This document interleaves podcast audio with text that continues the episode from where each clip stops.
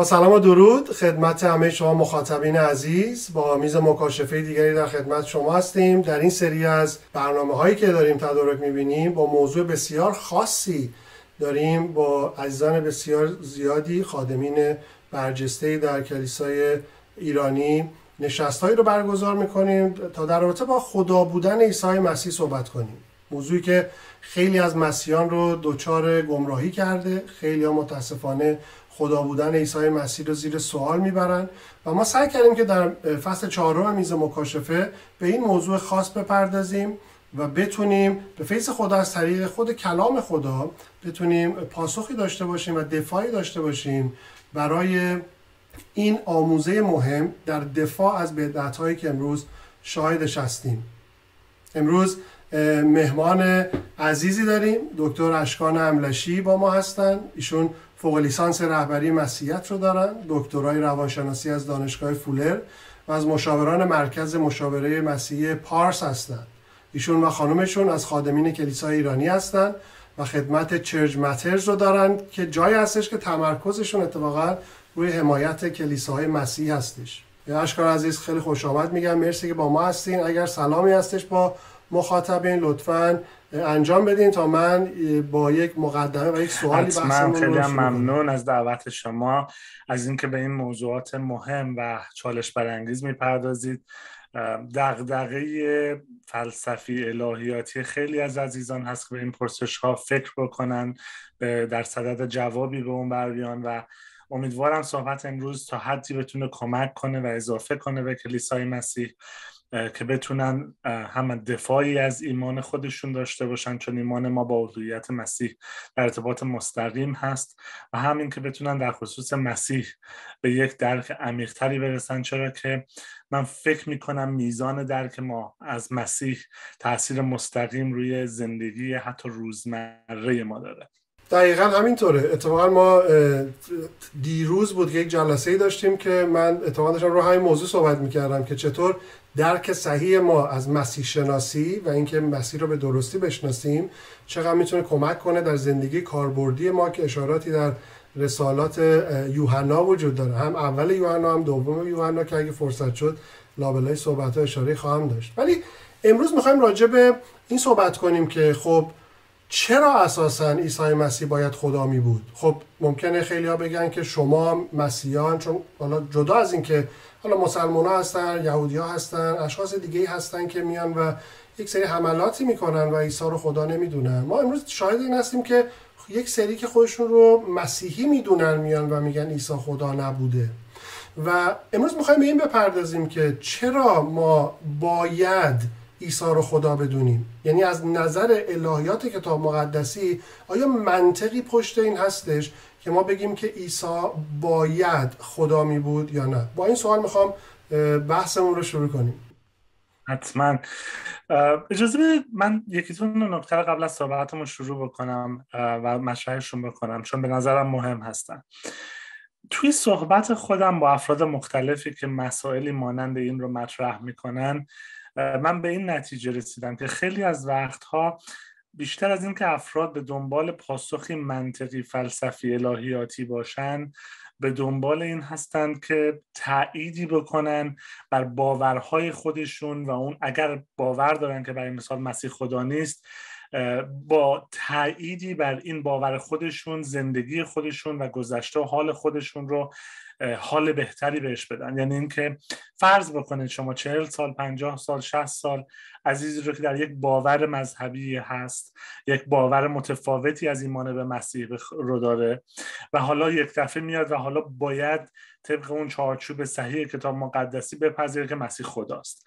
خب این تمام 20 40 سال از ایمان شخص زندگی روحانی شخص در یک قالب دیگر رو به هم میریزه و شخص و افراد خیلی وقتا آماده پذیرش این رو ندارن که شاید من با یک حقیقتی روبرو هستم که تمامیت تجربه ها و زندگی من و جهانبینی من رو عوض خواهد کرد. و تبدیل خواهد کرد. پس اگر افراد با چنین دیدگاهی بهش نزدیک میشن یک چالش روانی برای پذیرفتن الوهیت مسیح دارن گفتگوی منطقی کمکی نمی‌کنه. درست مثل فرض کنید مادری که فرزندش رو از دست داده و حالا اومده میگه چرا خدا فرزند من رو از من گرفت؟ حالا شما هر چقدر هم بخواید راجع به منطق و چرایی این صحبت بکنید جوابی به این مادر نخواهید داد. چرا که از یک نقطه نظر عاطفی و روانی که الان فرزندش رو از دست داده به سراغ شما آمده و داره در واقع درد خودش رو با شما در قالب سوال مطرح می‌کنه. پس می‌خوام بگم که اگر افراد با یک زمینه و پیش زمینه روانی به سراغ این گفتگو میان که ترجیحشون از نظر روانی اینه که ما این رو نپذیریم که مسیح خداست. اون موقع صحبت امروز کمکی نمی‌کنه ولی اگر ما با این در واقع آزادی فکر بیایم سراغ این گفتگو که واقعا آیا الوهیت مسیح مهمه چرا مهمه از چه نظرهای مهمه اون موقع امید من اینه که این صحبت و گفتگو بتونه تاثیر مثبتی رو بر چه افرادی که به مسیح ایمان ندارن و ایمان خدا و چه کلیسایی که خیلی وقتا درک درستی از مسیح شناسی و الوهیت مسیح نداره. بکنه به نظرم این خیلی جای چون ما توی این سری از نشستایی که داریم سعی کردیم که خیلی به موضوعات مختلفی در این زمینه بپردازیم و این می‌تونه زمینه خاصی باشه چون که همونطور شما اشاره کردین یک سری من یعنی اینجوری برداشت می‌کنم. یک سری پیشفرض های اشتباه ما می‌تونه وارد بشه و ما رو به این نتیجه های اشتباه برسونه که حالا می‌خوام شما راجع به این صحبت کنید که ما چطور می‌تونیم به اون چیزی که شما فکر می‌کنین که بعدش به یک درک صحیحی از الوهیت مسیح برسیم از چه طریقی باید به این برسیم ما؟ یه سری قدم هایی هست قبل از اینکه ما بخوایم راجع به الوهیت مسیح صحبت کنیم که به نظر من اول باید بریم سراغ اون قدم ها و کتاب مقدس هم وقتی باز می‌کنیم از باب اول پیدایش به وضوح و روشنی راجع به الوهیت مسیح صحبت نمی‌کنه. به ما یک در واقع سایه ای از این حقیقت رو میده ولی در عهد جدید این رو برای ما کسانی مثل یوحنا خیلی واضح باز می‌کنن. پس منم می‌خوام یواش یواش از جلو از اول کتاب مقدس با یک نگاه کلی منطقی فلسفی برم جلو. ببینید امروز وقتی ما توی علوم مختلفی مثل فلسفه و فیزیک. در خصوص بحثی مثل دلیل اولیه وجود کائنات و تمامی دنیای مادی که ما می‌شناسیم میگردیم هرچی عقبتر میریم و به اون علت اصلی و اولیه می‌رسیم تعریفی که میشنویم از افرادی که در علم فلسفه یا حتی فیزیک هستن اینه که ما باید به یک نقطه شروعی برسیم که خودش معلول نیست و خودش توسط دیگری به وجود نیامده. نقطه شروعی که خودش دلیل وجود خودشه و بعد همه چیز از اون شروع میشه. چون در غیر این صورت شما در یک علت و معلول ابدی گیر می‌کنید و نمی‌تونید از یک درک منطقی راجع به جهان هستی برخوردار باشید. پس ما باید یک شروعی رو در نظر بگیریم که خودش در واقع منحصر به فرد باشه. از این نظر که خودش معلول نیست بلکه علت همه خلقت و جهان مادی که ما باش در ارتباط هستیم. ما در زبان الهیات به اصطلاح به این نوع تعریف میگیم تعریفی از قدوسیت. یعنی واژه قدوسیت چند تا معنی اصلی داره. یکیش متمایز و منحصر به فرد بودن هستش. و از این نظر میگیم شروع جهان حالا ما اسمش تو الهیات می‌ذاریم خدا. در واقع شروعی هست که متمایز از تمام داشته های دیگری که ما در جهان باش آشناییم از این نظر که او باید خودش معلول نباشه بلکه علت اصلی است. و تو این بحث حالا ما توی الهیات میگیم خدای قدوس شروع بی بیمانند و متمایز از تمامیت خلقت. پس قدم اول به نظر من اینه که ما از اینجا شروع کنیم که خدا خدای قدوسی است و بی‌نظیره. بعدا می‌خوام برگردم به یه تعریف دیگری از قدوسیت هم اشاره می‌کنم که فکر می‌کنم توی صحبت همون در آینده لازم هست. ولی فعلا می‌خوام از این نتیجه بگیرم با همدیگه بریم جلوتر. حالا اگر ما این شروع رو که در الهیات بهش میگیم خدا این هستی و این موجودی که علت اولیه هست رو اسمش رو بذاریم خدا و بگیم داستان خلقت از خدای شروع میشه که با تأثیری که بر دنیا می‌ذاره خلقتی رو به وجود میاره حالا تو این رابطه خالق و مخلوق یا علت و معلول نوعی از ارتباط هست که به ما یه مقدار راجع به ویژگی این خدای قدوس میگه یعنی چی؟ شما وقتی به یک مجسمه ساز بخواید به فکرها و باورهای یک مجسمه ساز برسید با نگاه به مجسمه های او می‌تونید بفهمید که او چه نوع باورهایی داره. چه نوع از چه زاویه دنیا رو می‌بینه در چه سایه ها و تاریکی ها و برجستگی های دنیا رو می‌بینه. همینطور اگه به یه نقاش فکر بکنید یه بخشی از در واقع رشته روانشناسی تحلیل نقاشی ها هست مخصوصا نقاشی کودکان. ما از بچه ها می‌خوایم نقاشی کنن و روی نقاشی هاشون چون بچه ها زبان کافی برای برقراری ارتباط ندارن با تحلیل نقاشی هاشون به شخصیت و افکار بچه می‌رسیم. توی یک نقاشی که یک نقاش می‌کنه اینکه چه در واقع اجسام یا افرادی رو در مرکزیت نقاشیش قرار میده. از چه زاویه اینها رو ترسیم می‌کنه؟ چه رنگهایی رو به این نقاشی خودش میپاشه؟ چه فاکتورهای دیگری در نقاشی او ظاهر میشن؟ ما به جهانبینی و نوع فکر و نقاش می‌رسیم. برای کودکان به استراب و افسردگی و چالش های فکری اونها پی می‌بریم. همینطور وقتی ما به دنیا نگاه می‌کنیم وقتی ما به خلقت نگاه می‌کنیم با نگاه عمیقی که به خلقت می‌کنیم به طبیعت برای مثال می‌کنیم در بازتاب در واقع کار خالق خودش می‌تونیم یک سری از ویژگی های خاص و منحصر به فرد و خالق رو در این نقاشی طبیعتش ببینیم. و اینجاست که داریم یک نتیجه گیری می‌کنیم. راجع به این خالق بینظیر اون خالق قدوسی که اول اسمش رو بردیم که او چه کسی است و از چه ویژگی های برخورداره. برای مثال وقتی که ما به طبیعت خدا نگاه می‌کنیم و اینکه چطور این طبیعت در کار هستش اگر فقط به یکی از ابعاد در واقع این طبیعت خدا بخوایم نگاه بکنیم می‌بینیم که طبیعت در بخشیدن یا دادن بخشی از خودش به ابعاد دیگر طبیعت در حرکت. مثلا شما به آب نگاه می‌کنید آب از ابرها باران میبارن و این آب رو به دریا میدن. دریا سطحش میاد بالا و از این آبی که داره به رودخانه ها میده. رودخانه ها از این آب به گیاهان و در واقع محصولات کشاورزی میدن و یه بخشی از این آب دوباره بر میگرده به آسمان و دوباره این چرخه طبیعت که هر بخشی از اون یه مقداری از این آب رو از وجود خودش به دیگری میبخشه باعث میشه حیات ادامه پیدا کنه. چرخه حیاتی است در خلقت خدا. وقتی که ما به این چرخه نگاه می‌کنیم که چطور در حرکته اون موقع می‌فهمیم که در ذات خدا خدایی که این طبیعت رو آفریده همینطور در باستاب خلقت خودش داره اشاره به ذات خودش می‌کنه که من خدایی هستم که برای اینکه مخلوق من ادامه پیدا بکنه به حیاتش. از وجود خودم حالا ما تو اصطلاح الهیاتی در تسلیسش میگیم سه شخصه. خداوند نه شخص پدر پسر و روح قدس حالا اینو میشه بعدا تو بحث تسلیس باز کرد. ولی شخصی رو میدم که ما اسمش رو می‌ذاریم یعنی خودش رو به عنوان عیسی مسیح طبق یوحنا بر ما مکاشفه می‌کنه.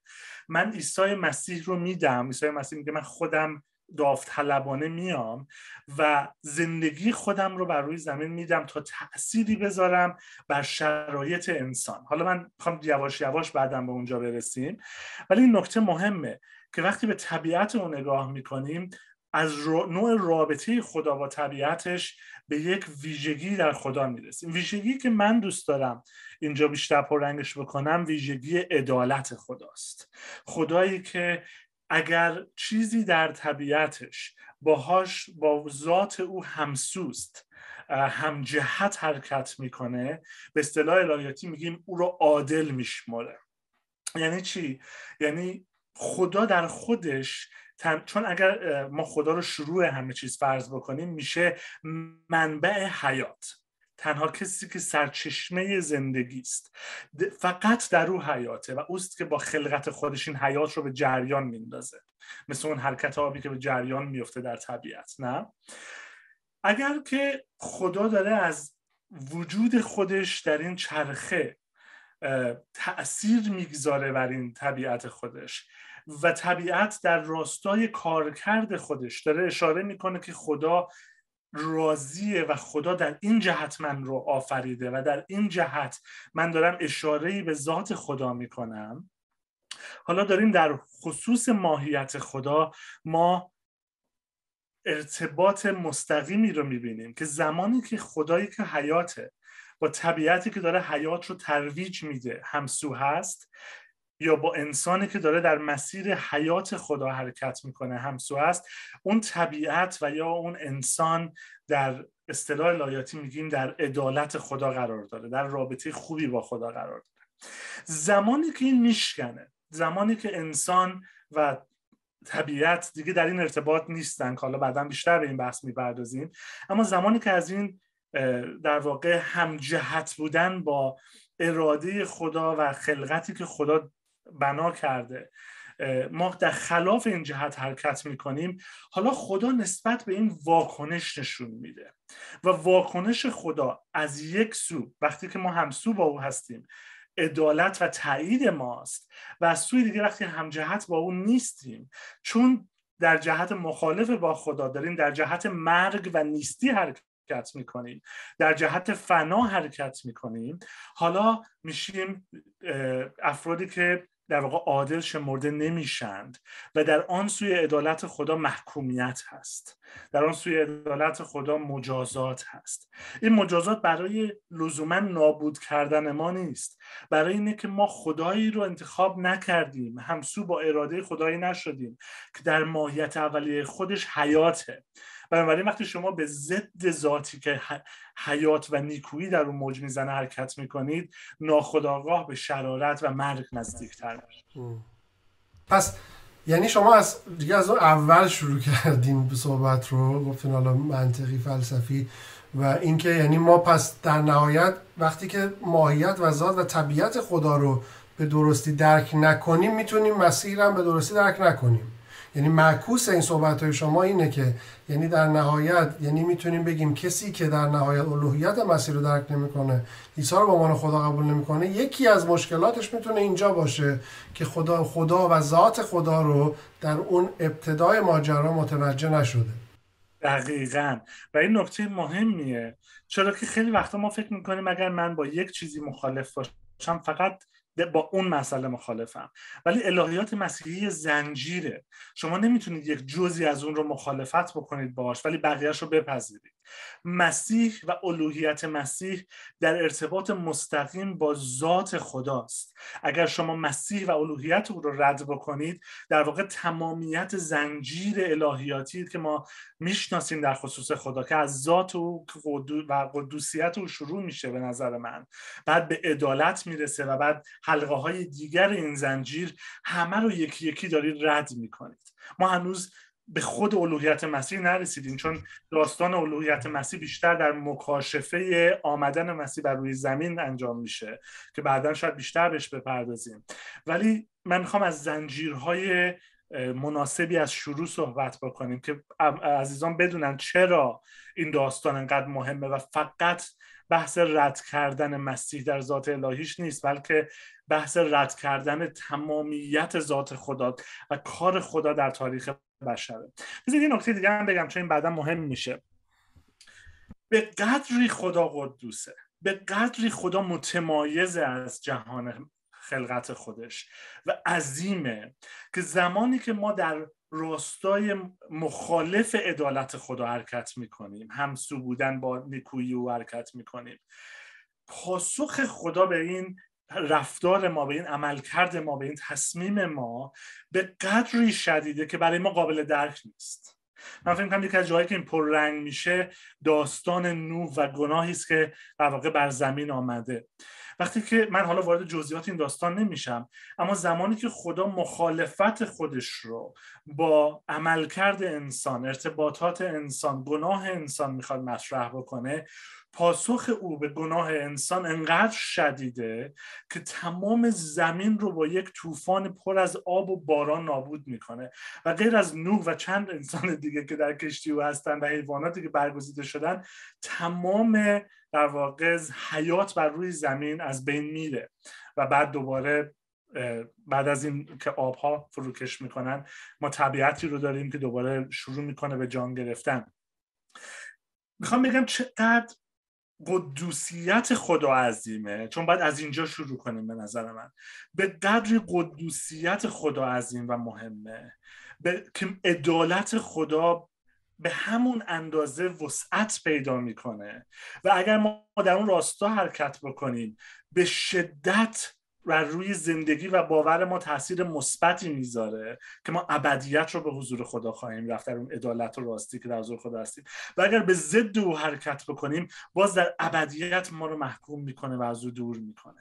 و این خیلی مهمه چون ما نمی‌تونیم خشم خدا رو در عدالتش درک بکنیم. تا زمانی که متوجه نباشیم که خشم او نتیجه عدالت او و نتیجه ذات قدوس اوست.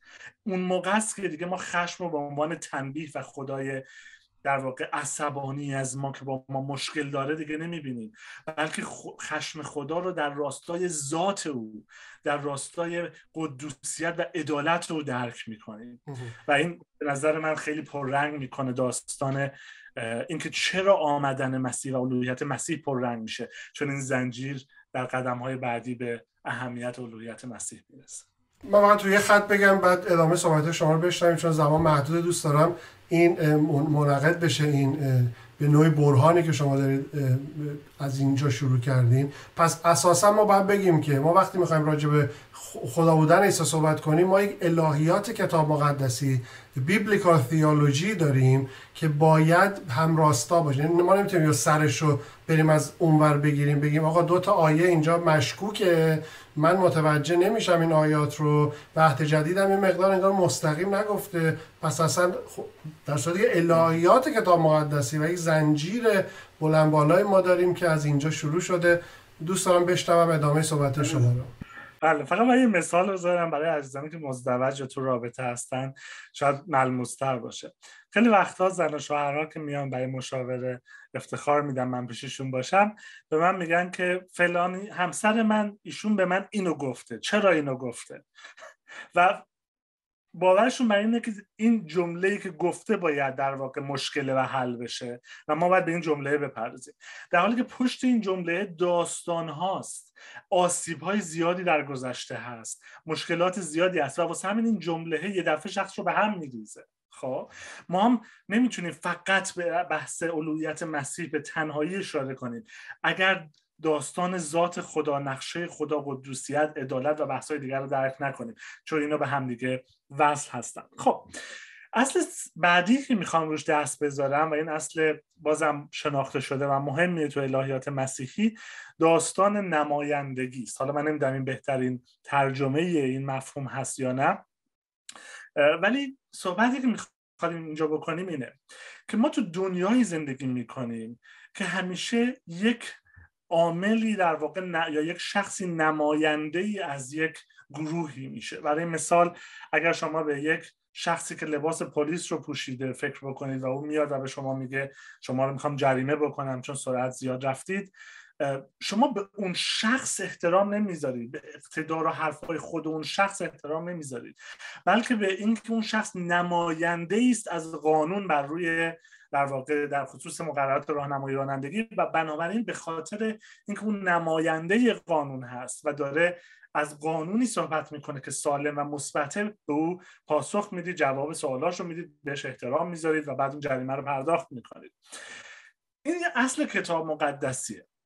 وقتی که ما به داستان آدم و حوا نگاه می‌کنیم و می‌بینیم به محض اینکه انسان خداوند وقتی انسان رو میآفرینه به انسان میگه که تو برای حیوانات نام بگذار.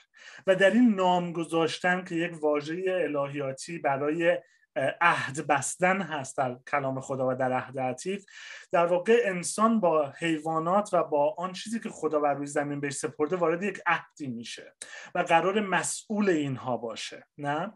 بلا فاصله وقتی که آدم و هوا گناه می‌کنن حالا خیلی هم میگن هوا گناه کرد ولی بعد می‌بینیم پولس در واقع دست مچ آدم رو می‌گیره و میگه گناه از طریق آدم وارد جهان شد. برای کسایی که مشکل الهیاتی از این نظر دارن اینو میگم. ما اونجا می‌بینیم که فقط آدم نیست که به لعنت وارد میشه بلکه تمامیت زمین به لعنت وارد میشه. حیواناتی که باید همون در همون باغ عدم و در پیدایش قربانی بشن برای لباسی که از پوست خدا و اینها به وجود میاره. زمینی که میگه لعنت شده و از لعنت فریاد برمیاره و دنبال آزادی و نجات هست. چرا که انسان در در واقع نقشی که خدا بهش میده در خلقتش نماینده و مسئول زمین و نسل خودش میشه. وقتی که گناه وارد زندگی آدم میشه نه فقط آن تمام اون چیزهایی که انسان باهاشون در عهد هست و مسئولشونن تحت تاثیر قرار می‌گیره بلکه نسل انسان از اونجا به بعد. یک اتفاق روحانی در انسان میفته که این فقط مخصوص آدم و حوا نیست بلکه در تمام نسل آدم و حوا این اتفاق میفته و اونجا ما در واقع گناه اولیه ای رو داریم که شروع می‌کنه تاثیر می‌ذاره در بافت انسانی ما. خیلی جالبه. اگه بخوام به زبان امروزی راجبش صحبت بکنم امروز ما خیلی محکم می‌تونیم توی علم پزشکی این صحبت رو بکنیم حتی تو علم روانشناسی که بعضی از اختلالات ژنتیکی هستن. یعنی در بافت ریز ژنهای ما مشکلات و اختلالات پدر و مادر می‌تونه در فرزندان ساکن بشه. حالا این ژن ها در ما ممکنه باشه فعال بشه یا نشه. اون یه بحث دیگه است. محیط ممکنه یک ژن رو در من فعال بکنه. من ژن فرض بکنید اسکیزوفرنیا یا شیزوفرنی رو داشته باشم. طبق محیط این فعال بشه یا نشه. ولی اون در واقع اختلالات و چالش های پدر و مادر من به همراه نکات خوبی که در اونها هست به من به عنوان فرزن انتقال پیدا می‌کنه خب؟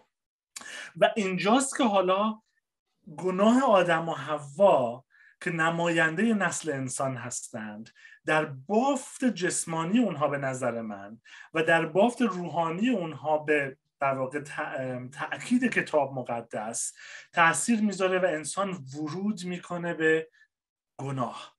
که نتیجه گناه چیه؟ یادتونه وقتی گفتم خدا منشأ خلقته خدا کسی است که حیات در اون موج می‌زنه و شروع میشه.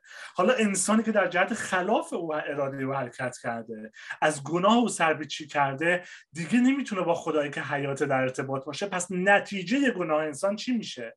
موت میشه.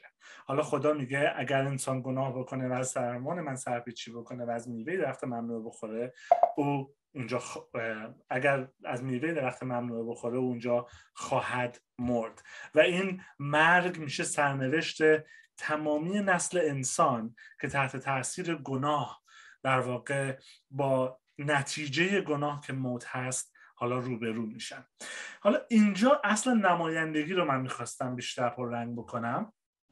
انسان برای اینکه بخواد از این گناه خودش بیرون بیاد باید در واقع موتی انجام بشه و اون موت رو خدا در موت حیوانی برای انسان میسر می‌کنه. می‌خوام اینو یه خورد یه چند خیلی نه وقتمونم خیلی خیلی کمه. احتمالا از وقتم گذشته. ولی خدا به ضد انسان نیست به ضد حیوانات نیست وقتی قربانی حیوانی رو اجازه میده. اتفاقا خدا داره از طریق قربانی حیوانی به انسان میگه چقدر گناه تو بده که منجر به مرگ میشه. من می‌خوام این باور رو اینجا پاک بکنم که خدا راضی به مرگ حیوانات و قربانی حیوانی نیست بلکه فقط داره به انسان اشاره می‌کنه که ببین چقدر کار و گناه تو زشته که مجازات او میشه مرگی که حیوانی که در جلوی چشمان توست بعد از بین بره. تا این در واقع موت در واقع مجازات گناه که موت هست پرداخته بشه. نکاتی که داریم میریم جلو من متوجه هستم به چه سمت و سوی داریم میریم ولی فکر می‌کنم مخاطبینی که دارن نگاه می‌کنن خیلی دوست دارن که این به کجا ختم میشه. چون این سری از برنامه‌ای که ما داریم به حالتی دفاعیاتی هستش که در برابر این هستش. ولی من می‌دونم که این قرار این هواپیما قرار یک جایی بشینه. که در نهایت بر الوهیت مسیح حتی اینم من بگم خیلی ها در حالا تاریخ مسیحیت هم اینطور بوده. الوهیت مسیح رو با خدا بودن یعنی با خدا بودن عیسی مقدار گیت شدن و متفاوت می‌دونن. یعنی میگن الوهیت دار عیسی اما خدا نیست که در نوع خودش نشون میده که چقدر این افراد مجبورم بگم که سواد الهیاتی ندارن که این رو میگن. چون که اگر کسی الوهیت کامل میده یعنی ما دوتا خدا داریم. اگر عیسی مسیح الوهیت کامل داره و خدا نیست پس عملا یک خدای دیگه است اگر این خدا نیست. که حالا نمی‌خوام تو بحث برم. ولی من دو تا صحبت کلا توی این برنامه می‌خوام توی این نشست می‌خوام داشته باشم. چون هنوز بهش نرسیدیم دوست دارم شما صحبت پایانیتون رو انجام بدید. بعدش من این دو نکتم رو بگم بعد صحبت دیگه جنبندی شما رو بشنویم. پس من می‌خوام فعلا شاید این چند تا نکته رو رنگ بکنم. خدا خدای متمایز و قدوسی است. خدا خدایی است که عدالت داره یعنی نوع ارتباطش با خلقت خودش رو من اسمش رو می‌ذارم عدالت که اگر همسوست درسته پارسا و عادل شمرده شدگی و اگر نیست در واقع محکومیت رو میاره. و بعد قدم سوم و نکته سوم این هست که گناه آدم و حوا به نمایندگی از نسل بشر روی تمامیت نسل بشر تاثیر می‌ذاره. خب؟ به نظر من اینها به ما کمک می‌کنه. حالا بذارید شاید با این جمله خورده حداقل برای کسانی که تا اینجا گوش میدن یه نتیجه گیری بکنم. هیچ کسی از نسل انسان به خاطر اینکه انسان به گناه آغشته است نمی‌تونه بیاد و منجی انسان بشه. چون انسانی که خودش به گناه آلوده است نمی‌تونه خارج از گناه فعالیت بکنه و بیاد و به داد انسان برسه. و واسه همین تو عهد خدا تکرار می‌کنه که من منجی شما هستم. دنبال منجی دیگری نگردید. نه در بتها و نه در پادشاهان و نه در انبیا و نه در هیچ کس دیگه. بلکه من خودم منجی شما هستم. چرا که کسی که قرار شما رو از این چالش در بیاره باید خارج از این لعنت و تاثیر این لعنت باشه. بنابراین اگر ما مسیح رو خدا ندونیم که بعدا بیشتر بهش پررنگتر می‌رسم اگر ما مسیح رو خدا ندونیم و بگیم مسیح یک انسانه مسیح توان نجات انسان رو از این چالش نخواهد داشت. به خاطر که مسیح خودش در زیر لعنت گناه آدم و حوا قرار می‌گیره. و اونجاست که ما نمی‌تونیم در واقع نجات و تمام اون پیغام و خبر خوش انجیل رو داشته باشیم اگر مسیح خدا نیست. حالا صحبتی رو که شما باز کردید به نظر من صحبت عجیب و جالبیه چون منم داشتم بهش فکر می‌کردم که آیا واقعا میشه ما بگیم مسیحی که صد درصد انسان و صد درصد خداست که باور الهیاتی سالم ماست. در واقع متفاوت از این صحبتی که او خداست. می‌تونیم بگیم مسیح یک انسانی بود که الهی شد در یک دوره از زمان که شاید باوری که راجع مریم در الهیات کاتولیک وجود داره بیشتر بوی این باور رو داره.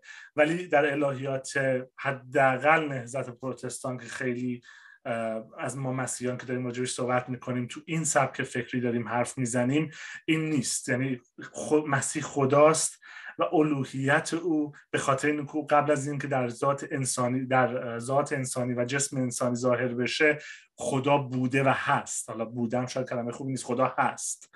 و اونجاست که من فکر می‌کنم نمیشه به قول شما اینا رو تمیز داد چون بعد ما چند تا خدا پیدا می‌کنیم و باور مسیحیت به چند خدایی نیست. حالا نکته ای که یه سری ببینید خیلی این بحث های امروز دو روزه نیستش. این از قرن اول میلادی بوده. اگر حالا ما مثلا بریم و رساله اول یوحنا رو بخونیم می‌بینیم که خود یوحنا با یک سری افرادی مشکل داشته که مسیح رو نمی‌تونستن جسمش رو بپذیرن. حالا اون تفکر دو ستیزم که ماده رو بد می‌دونسته فقط می‌گفته اصلا فقط الوهیته. خیلی بازی ها در تاریخ شده.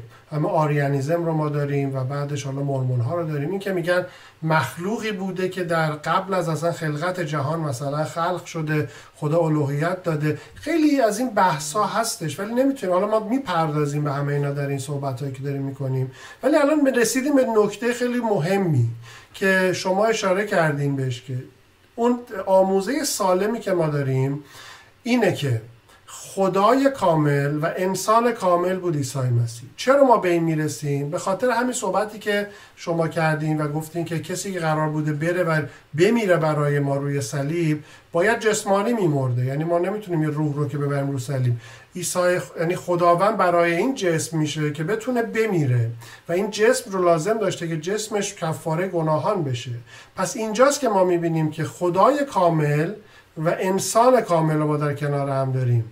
و یک بحث الهیاتی مهمی هستش که هر کسی که این رو بخواد رد کنه یعنی چه بگه جسم نبوده فقط روح بوده یا بگه روحش توهم بوده یک انسان بوده تمام اینها و انواع دیگرش بدعت های هستن که پدران کلیسا به خوبی اینها رو رد کردن.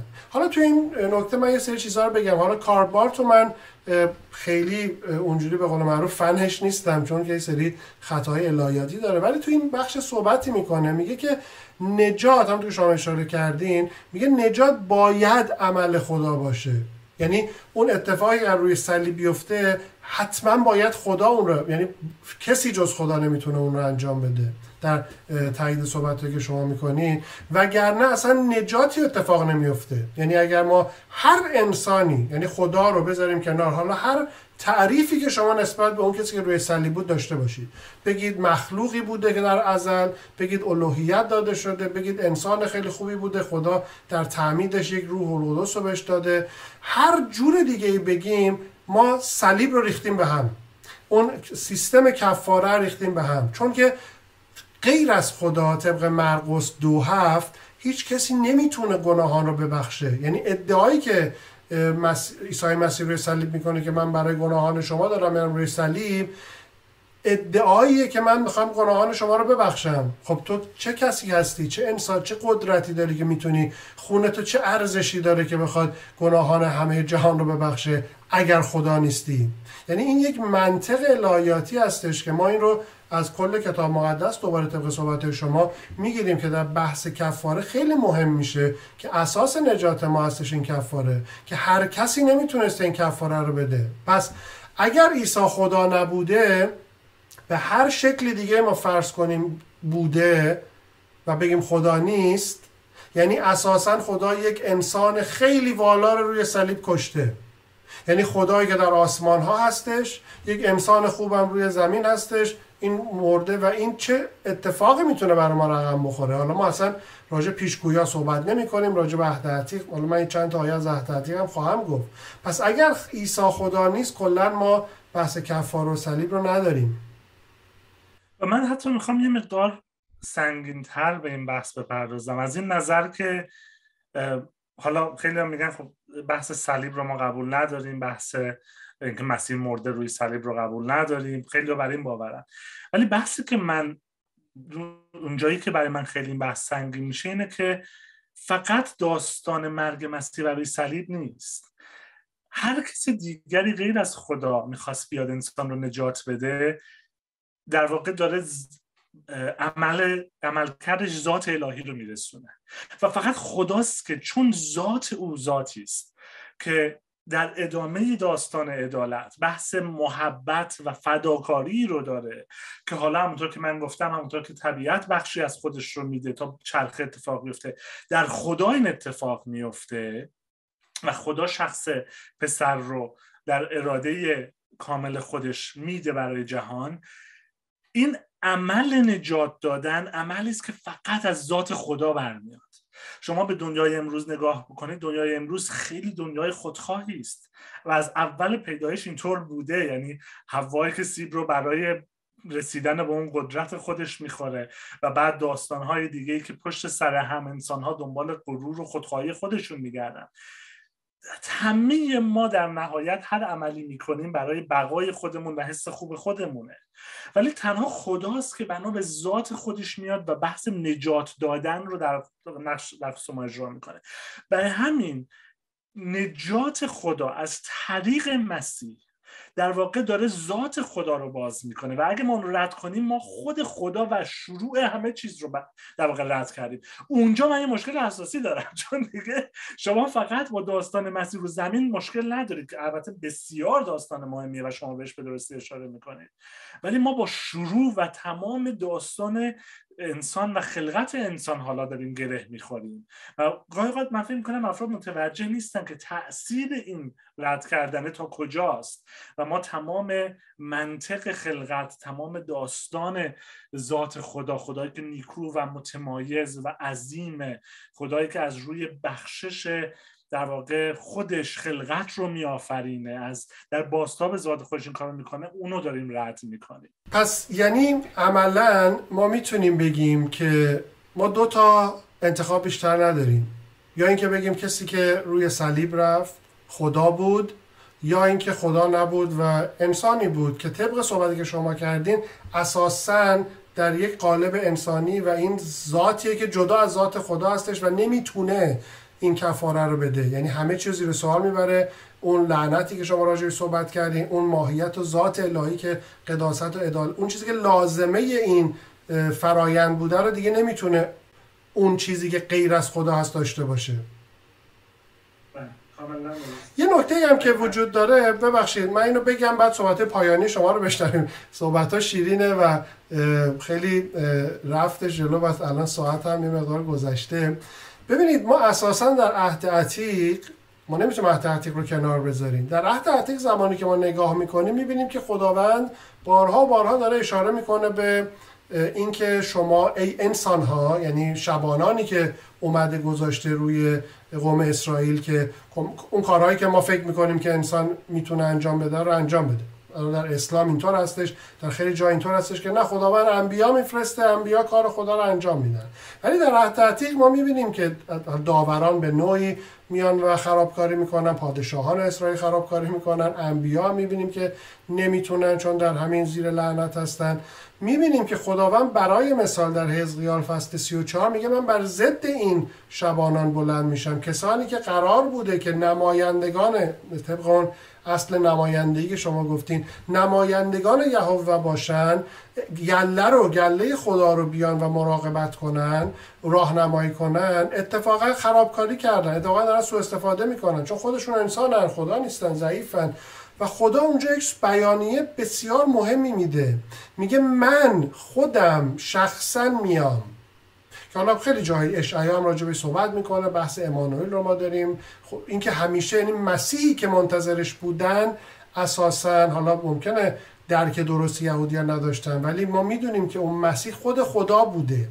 خدا قول وعده میده که من خودم میام قومم رو نجات میدم.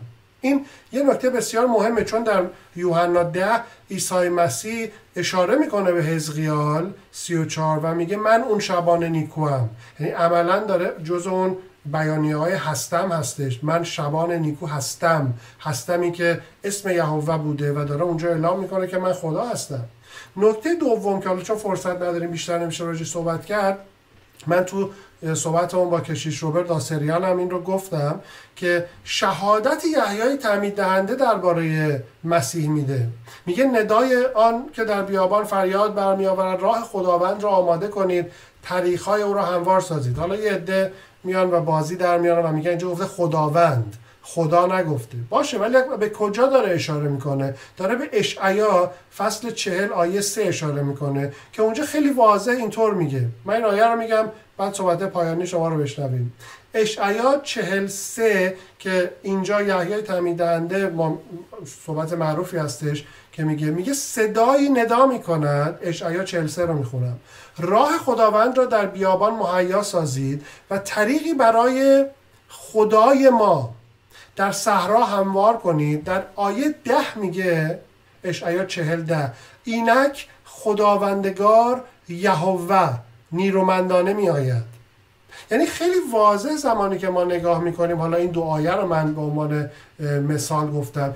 در عهد عتیق بستر فراهم شده که ما منتظر کی باید باشیم بر بر روی صلیب؟ خداوند. خداوندی که نه حالا بخوام بازی در بیارم بگم سرور منظور سرور بوده نه. خداوندگار یهوه. نه کاملا حرفتون درسته. بذارید من یه مقدار ادامه بدیم. این صحبت رو و تمامش کنیم. چون فکر می‌کنم خیلی صحبت همون طولانی شده. ایمان مسیحی راجع به یک خدایی صحبت می‌کنه که در این حال که فراباشنده است یعنی در آسمان و در حالا آسمان اسمی است که ما استفاده می‌کنیم ولی در تخت جلال خودش هست. بلکه خدای فرو باشنده خدایی که به ما نزدیکه خدایی که برای نجات ما خودش قدم برمیداره خدایی که براش ما مهم هستیم ارتباط نزدیک با ما مهم هستش. پس از یک سو قرار خدا بیاد نجات بده و ما رو از گناهانمون آزاد بکنه و این تنها از خدا برمیاد. چون انسان به گناه آغشته است و عیسی مسیح طبق کلام خدا نطفه است که در رحم مریم گذاشته میشه. از نسل انسان و زن و مرد به وجود نمیاد که گناه در او باشه. پس او می‌تونه در واقع در با وجود اینکه خداست و صد درصد الهی است حالا صد درصد انسان باشه ذات انسانی داشته باشه و بعد نماینده الهی باشه. از یک سو در ذات صد درصد خدا بودن و از یک سو در ذات صد درصد انسان بودن که بتونه در واقع برای گناهان ما بمیره. حالا میشه یه اشاره کرد خیلی گریز کوتاهی زد به داستان ابراهیم و عهد خدا با ابراهیم که از از بین دو پاره حیوانات رد میشن و اون در واقع ترکیبی که می‌بینه که داره از بین اینها رد میشه از نمایندگی خدا و در واقع انسان هست که خدا اونجا عیسی مسیح خیلی میگن میاد و در نقش انسان در نقش ابراهیم راه میره و از یک طرف روح خدا از نمایندگی خدا و از لاین ها میگذرن. یعنی خداست که باید بیاد حتی به نمایندگی از انسان برای گناهان او بمیره و این در عیسی مسیح کامل میشه. حالا بعدا میشه وارد اون بحث خیلی جدیتر شد. اما به نظر من فقط داستان انجام نجات مهم نیست. یعنی بحث الوهیت مسیح رو پررنگ نمی‌کنه. بلکه چون نجات ما توسط خدا انجام میشه حالا نجات ما یک نجات ابدی است. چون فقط خداست که ابدیه و فانی نیست و از بین نمیره بهش میگیم ازلی و ابدی. و به همین دلیل چون خدا ما رو نجات میده و نجات ما در عیسی مسیح انجام میشه حالا چون او الهیست نجات ما ابدی میشه. در غیر این صورت هر نجاتی که از طریق یک انسان به وجود بیاد چون انسان فانی و از بین میره به محض که انسان از بین بره اون پایه ها هم میلغزن و می‌تونن از بین برن. پس یکی دیگه از اهمیت های مسیح در باب نجات بحث ابدی بودن نجات هست. پس می‌خوام به اینم اشاره بکنیم. باز فقط در عیسی مسیح هست در الهیات مسیحی است که خدای نجات میده که همیشه ابدی است و در قیام خودش مسیح این رو به ما نشون میده. و نکته بعدی که مهمه و با این تمام می‌کنم اطمینان نجات هست. انسان موجودی است که داره به بهتر میشه و رشد می‌کنه بعد از گناهی که داشته نه؟ اما خدا خدایی است که تغییر نمی‌کنه. کتاب مقدس میگه نزد او سایه گردشی نیست. و به همین دلیل ما می‌تونیم به وعده نجات خدا و اینکه نجات خدا نظرش رو راجع به نجاتش عوض نمی‌کنه در واقع اطمینان داشته باشیم. چرا که وقتی یک چیزی رو میگه چون خودش در ذات عوض نمیشه گفته هاش همسو با ذاتشه پس وعده های او هم عوض نمیشه. پس ما اینجا حالا در اطمینان نجات می‌تونیم به زندگی خودمون ادامه بدیم. راجع به ابدیت من فقط از ابرانیان 7 23 تا 25 هم بخونم می‌دونم. شاید از که دوست دارم بیشتر بمونم با ما این چند دقیقه رو. میگه و ایشان کاهنان بسیار می‌شوند. از جهت آنکه موت از باقی بودن ایشان مانع است. در به کاهنان انسانی میگه که اینا میمیرن. لکن وی چون تا به ابد باقی است کهانت کهانت بیزوال دارد یعنی کهانت مسیح از بین نمیره. از این جهت نیز قادر است که آنانی را که به وسیله وی نزد خدا میآیند به وسیله عیسی مسیح. نجات بی نهایت بخشد چون که دائما زنده است تا شفاعت ایشان را بکند یک جنبندی اگه من بتونم بکنم توی سی ثانیه اینه که پس ما به ماهیت ذات خدا نگاه می‌کنیم به الهیات کتاب مقدسی و این زنجیر نگاه می‌کنیم. می‌بینیم که خیلی نمیشه شوخی گرفت گناه رو. اینکه خداوند قداستش و بعد عدالتش یک بود اصلا ابعاد وسیعی داره که ما وقتی که خیلی سطحی باش بخوایم برخورد کنیم بله ما می‌تونیم هر کسی رو بفرستیم روی صلیب نجاتمون بده می‌تونیم مثلا راه نجاتمون رو خودمون فراهم کنیم شریعت وارد بشه. ولی زمانی که ماهیت خدا رو به درستی درک کنیم می‌بینیم که این رو هر کسی نمی‌تونه برش داره. پس فقط و فقط خود خدا و اون چیزی که شناختیم او می‌تونه بیاد به عنوان نماینده درست بیاد اون رو برداره و اون فداکاری که لازمه برداشت این وزنه سنگینه رو خودش فقط برداره. و خدا رو شکر که این کار رو می‌کنه و اگر این کار رو بخوایم نسبت بدیم به هر چیز دیگه غیر از خدا حالا یا انسان یا پیامبر یا یک فرشته یا هر چیزی اون متاسفانه اون موقع ما دچار خیلی مشکلات میشیم که توی صحبت شما بود که اساسا تمام الهیات ما رو از کفاره صلیب عهد عتیق عهد جدید و مهمتر از همه اون چیزی که در خداوند ما یافتیم رو از خداوند شناختیم رو زیر سوال می‌بره.